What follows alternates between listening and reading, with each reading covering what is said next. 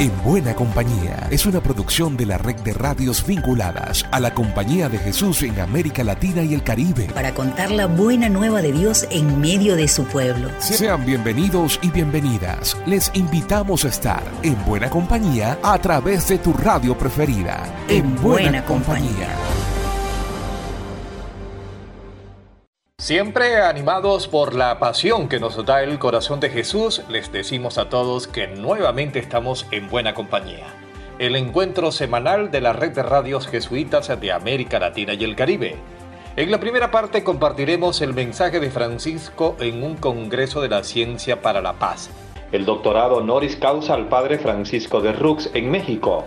De Guamote conoceremos el inicio de su primera orquesta y lo que queda pendiente en las elecciones de Guatemala, además del balance de los primeros seis meses de Aushal. Esta es la palabra oportuna de Francisco. El padre Lucas López, a quien saludamos al inicio del programa, nos cuenta sobre el mensaje de Francisco en un Congreso de Ciencia para la Paz.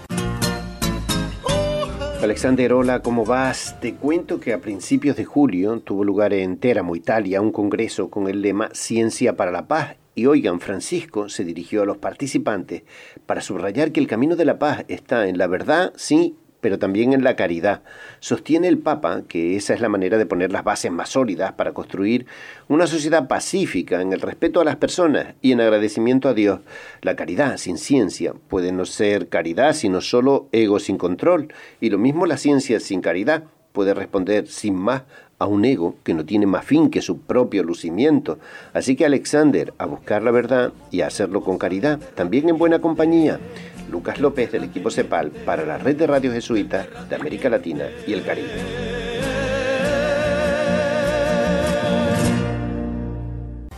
A lo mejor han escuchado hablar del rol que juega para la paz de Colombia el jesuita Francisco de Rux. Pues bien, su misión trasciende fronteras. En México acaba de recibir el doctorado honoris causa.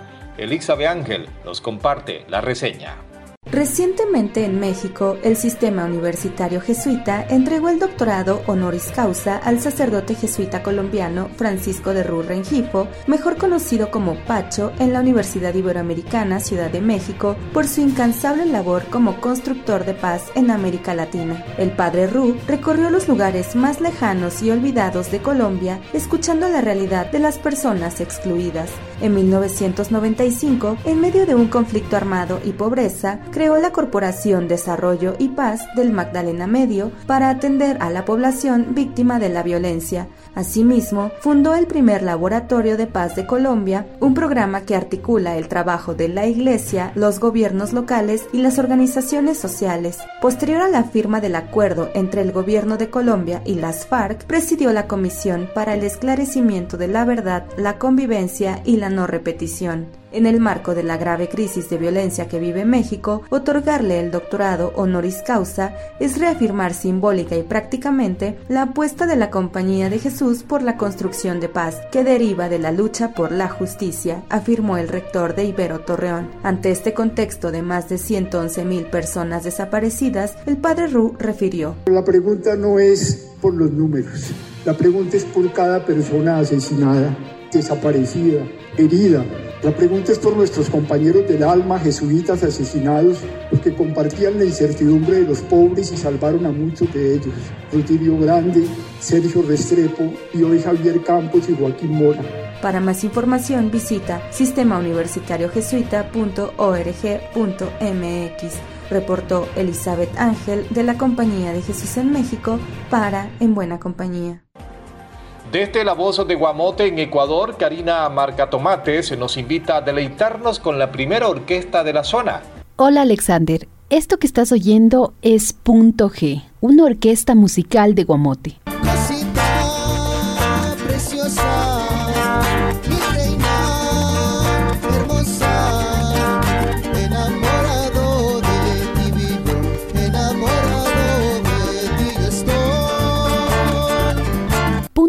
La primera orquesta musical de Guamote, fue creada en 2018 por jóvenes que anhelaban hacer música. Actualmente cuentan con cinco años de trayectoria y le integran siete jóvenes. Así lo aseguró Joel Illapa, fundador y músico de la agrupación. La historia de Punto G nace hace unos años atrás. Eh, cuando ya nos consolidamos fue en el año 2018, inicios del año 2018. Para Paul Coro, fundador e integrante de esta agrupación, menciona que su anhelo era demostrar que en Guamote hay talento. Fuimos unas personas que queríamos hacer música y demostrar que Guamote tiene talento como lo han venido realizando muchos compañeros, artistas. Como no Quisiéramos nombrar a los internacionales, Ángel Guaraca, Delfín Quispe, Mónica Zárate. ¿Por qué no nosotros formar nuestra orquesta, nuestro grupo? Para nosotros seguir llamando, fomentando a más jóvenes que deseen, que les gusta esta actividad, este arte, este don a cada uno. La agrupación musical Punto G ha logrado presentaciones exitosas en varios cantones de la provincia de Chimborazo y cuentan con la convicción de que la música es el lenguaje universal.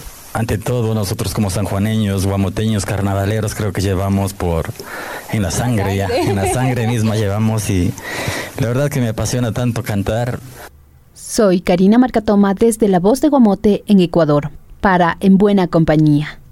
Nos vamos a Nicaragua, siempre Nicaragua en nuestro corazón. El obispo Rolando Álvarez se sigue en la cárcel. Gerardo Castro de Radio YSUCA nos aclara que los medios especularon sobre su supuesta libertad. Esta semana varios medios de comunicación en Nicaragua informaron sobre la supuesta liberación de Monseñor Rolando Álvarez, obispo de Matagalpa, sin embargo, el cardenal Leopoldo Brenes informó que el obispo seguía preso. El cardenal Brenes reiteró que el obispo Álvarez estaba en el mismo lugar y señaló que las publicaciones de los medios se basaron en especulaciones. El obispo Álvarez fue detenido en agosto del 2022 tras varios días de encierro obligado por la policía en la curia arzobispal de Matagalpa. Luego, en febrero de 2023, fue condenado a 26 años de cárcel por los supuestos delitos de traición a la patria y menoscabo a la soberanía nacional. El pasado 28 de junio de 2023, la Corte Interamericana de Derechos Humanos pidió al gobierno de Ortega la liberación inmediata del obispo Álvarez, lo cual no ha sido acatado por Ortega. El abogado Carlos Guadamuz del colectivo de derechos humanos Nicaragua Nunca Más reiteró que está más que demostrada la inocencia del obispo y que su detención obedece a razones políticas el sistema de justicia penal nicaragüense fue realmente instrumentalizado para reprimir de, forma política. Eh, realmente la, medida cautelar es otorgada precisamente por esta evidencia, así como también por el hecho de, eh, que eh, el régimen nicaragüense aplicó lo que es la desaparición forzada por al menos 43 días eh, hacia, hacia Monseñor Rolando. Monseñor Rolando Álvarez cumplió tres meses sin que su familia o los líderes de la Iglesia Católica Nicaragüense lo puedan ver. Para el programa En Buena Compañía informó Gerardo Castro. Y al cierre de este primer bloque, en buena compañía, Francisco Urrutia de Ausjal nos presenta los avances y desafíos de la Asociación de Universidades en el primer semestre de 2023. Hola Alexander, la Asociación de Universidades Jesuitas de América Latina nos compartió sus avances y desafíos en el Plan Estratégico a 2025. Escuchamos a Felipe Crudele, director de proyectos de AUSJAL. El plan se organizó eh, alrededor de cuatro prioridades estratégicas. La primera tiene que ver con identidad y misión eh, y en concreto con la incorporación de la perspectiva eh, de ecología integral y de reconciliación.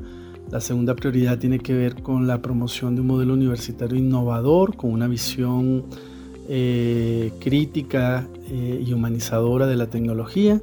La tercera prioridad con la incidencia de las universidades en la, en la transformación social de sus sociedades, valga la redundancia.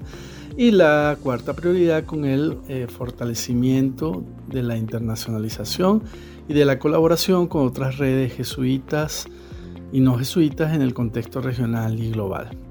Soy Francisco Urrutia de Ausjal, desde México, para En Buena Compañía.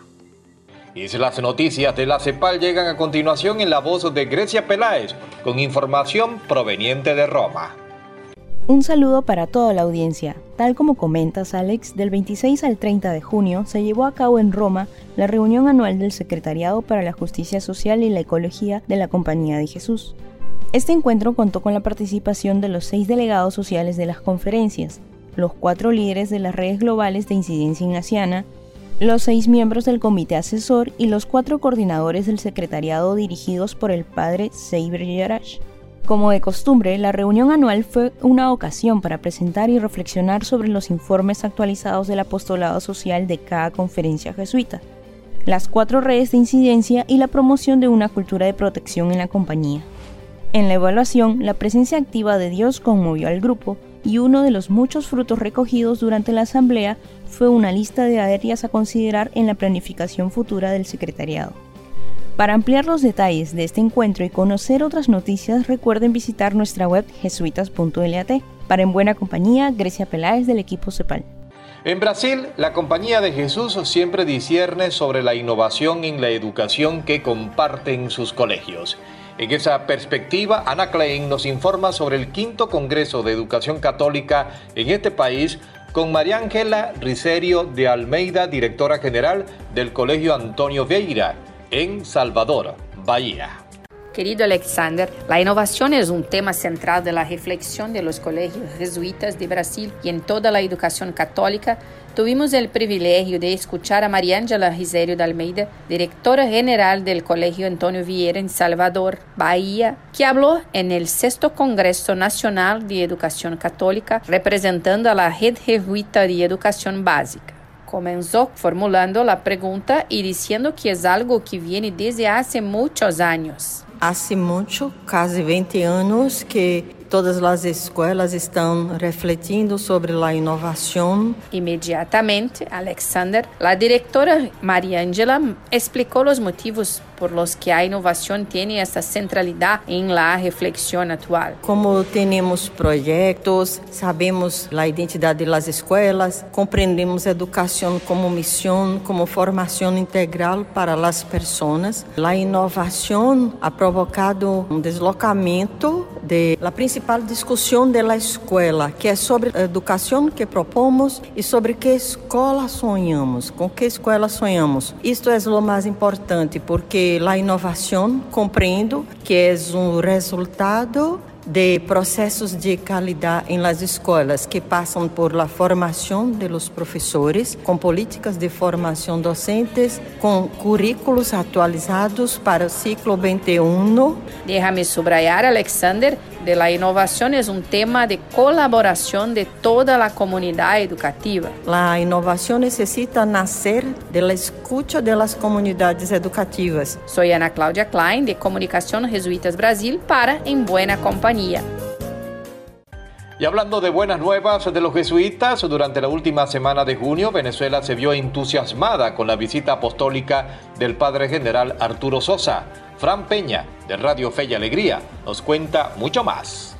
El padre Arturo Sosa, superior general de los jesuitas en el mundo, en su visita a Venezuela se reunió este miércoles con representantes de Fe y Alegría en el país para intercambiar experiencias y valoró y animó el trabajo que hacen en cada rincón de Venezuela. En este momento también en la, en la provincia colombiana hay un mejor, un mejor acercamiento a una posibilidad real de hacer algo binacional en la frontera colombo-venezolana.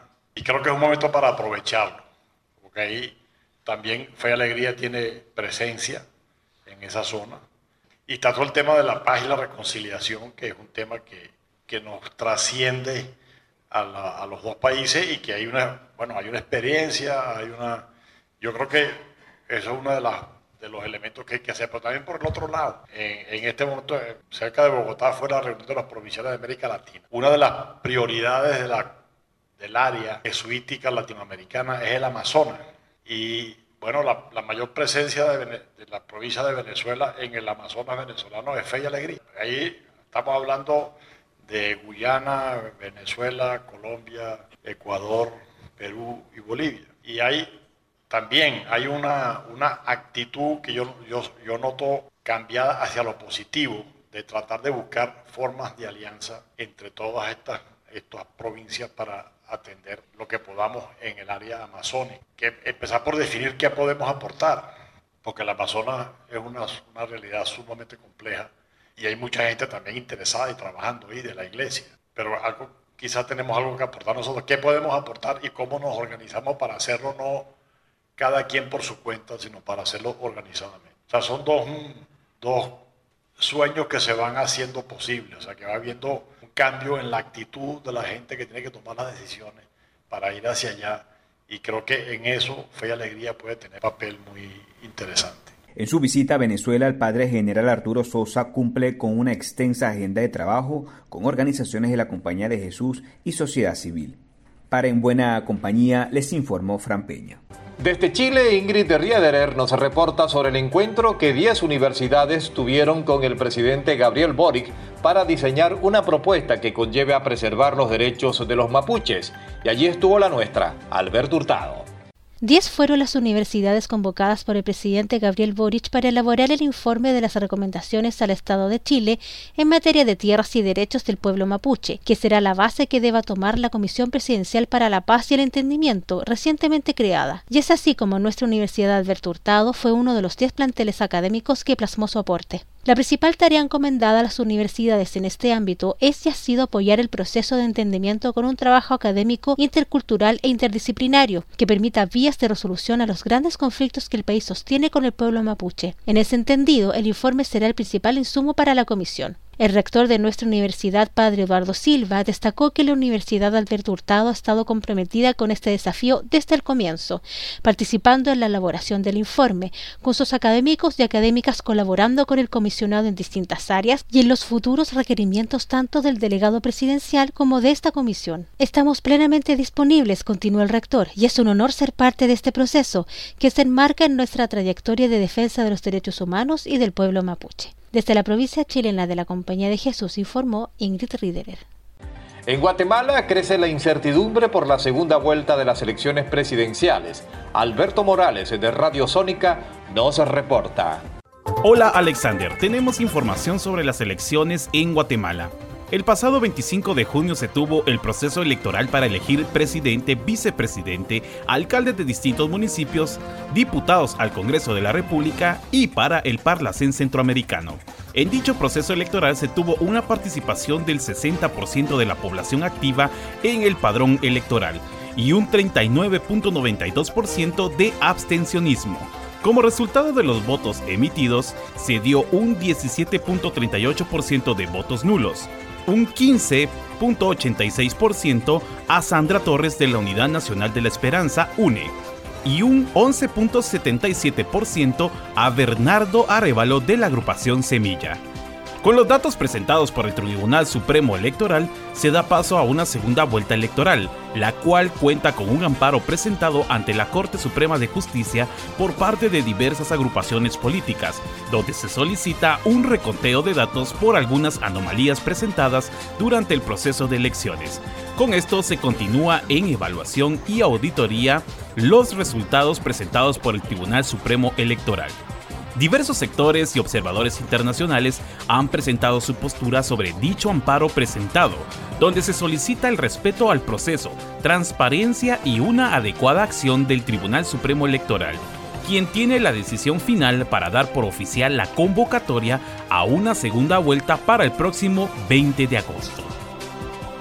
Soy Alberto Morales desde Radio Sónica, para En Buena Compañía. Y para concluir, el quién es quién es del padre Rafael Garrido, presidente de la CEPAL.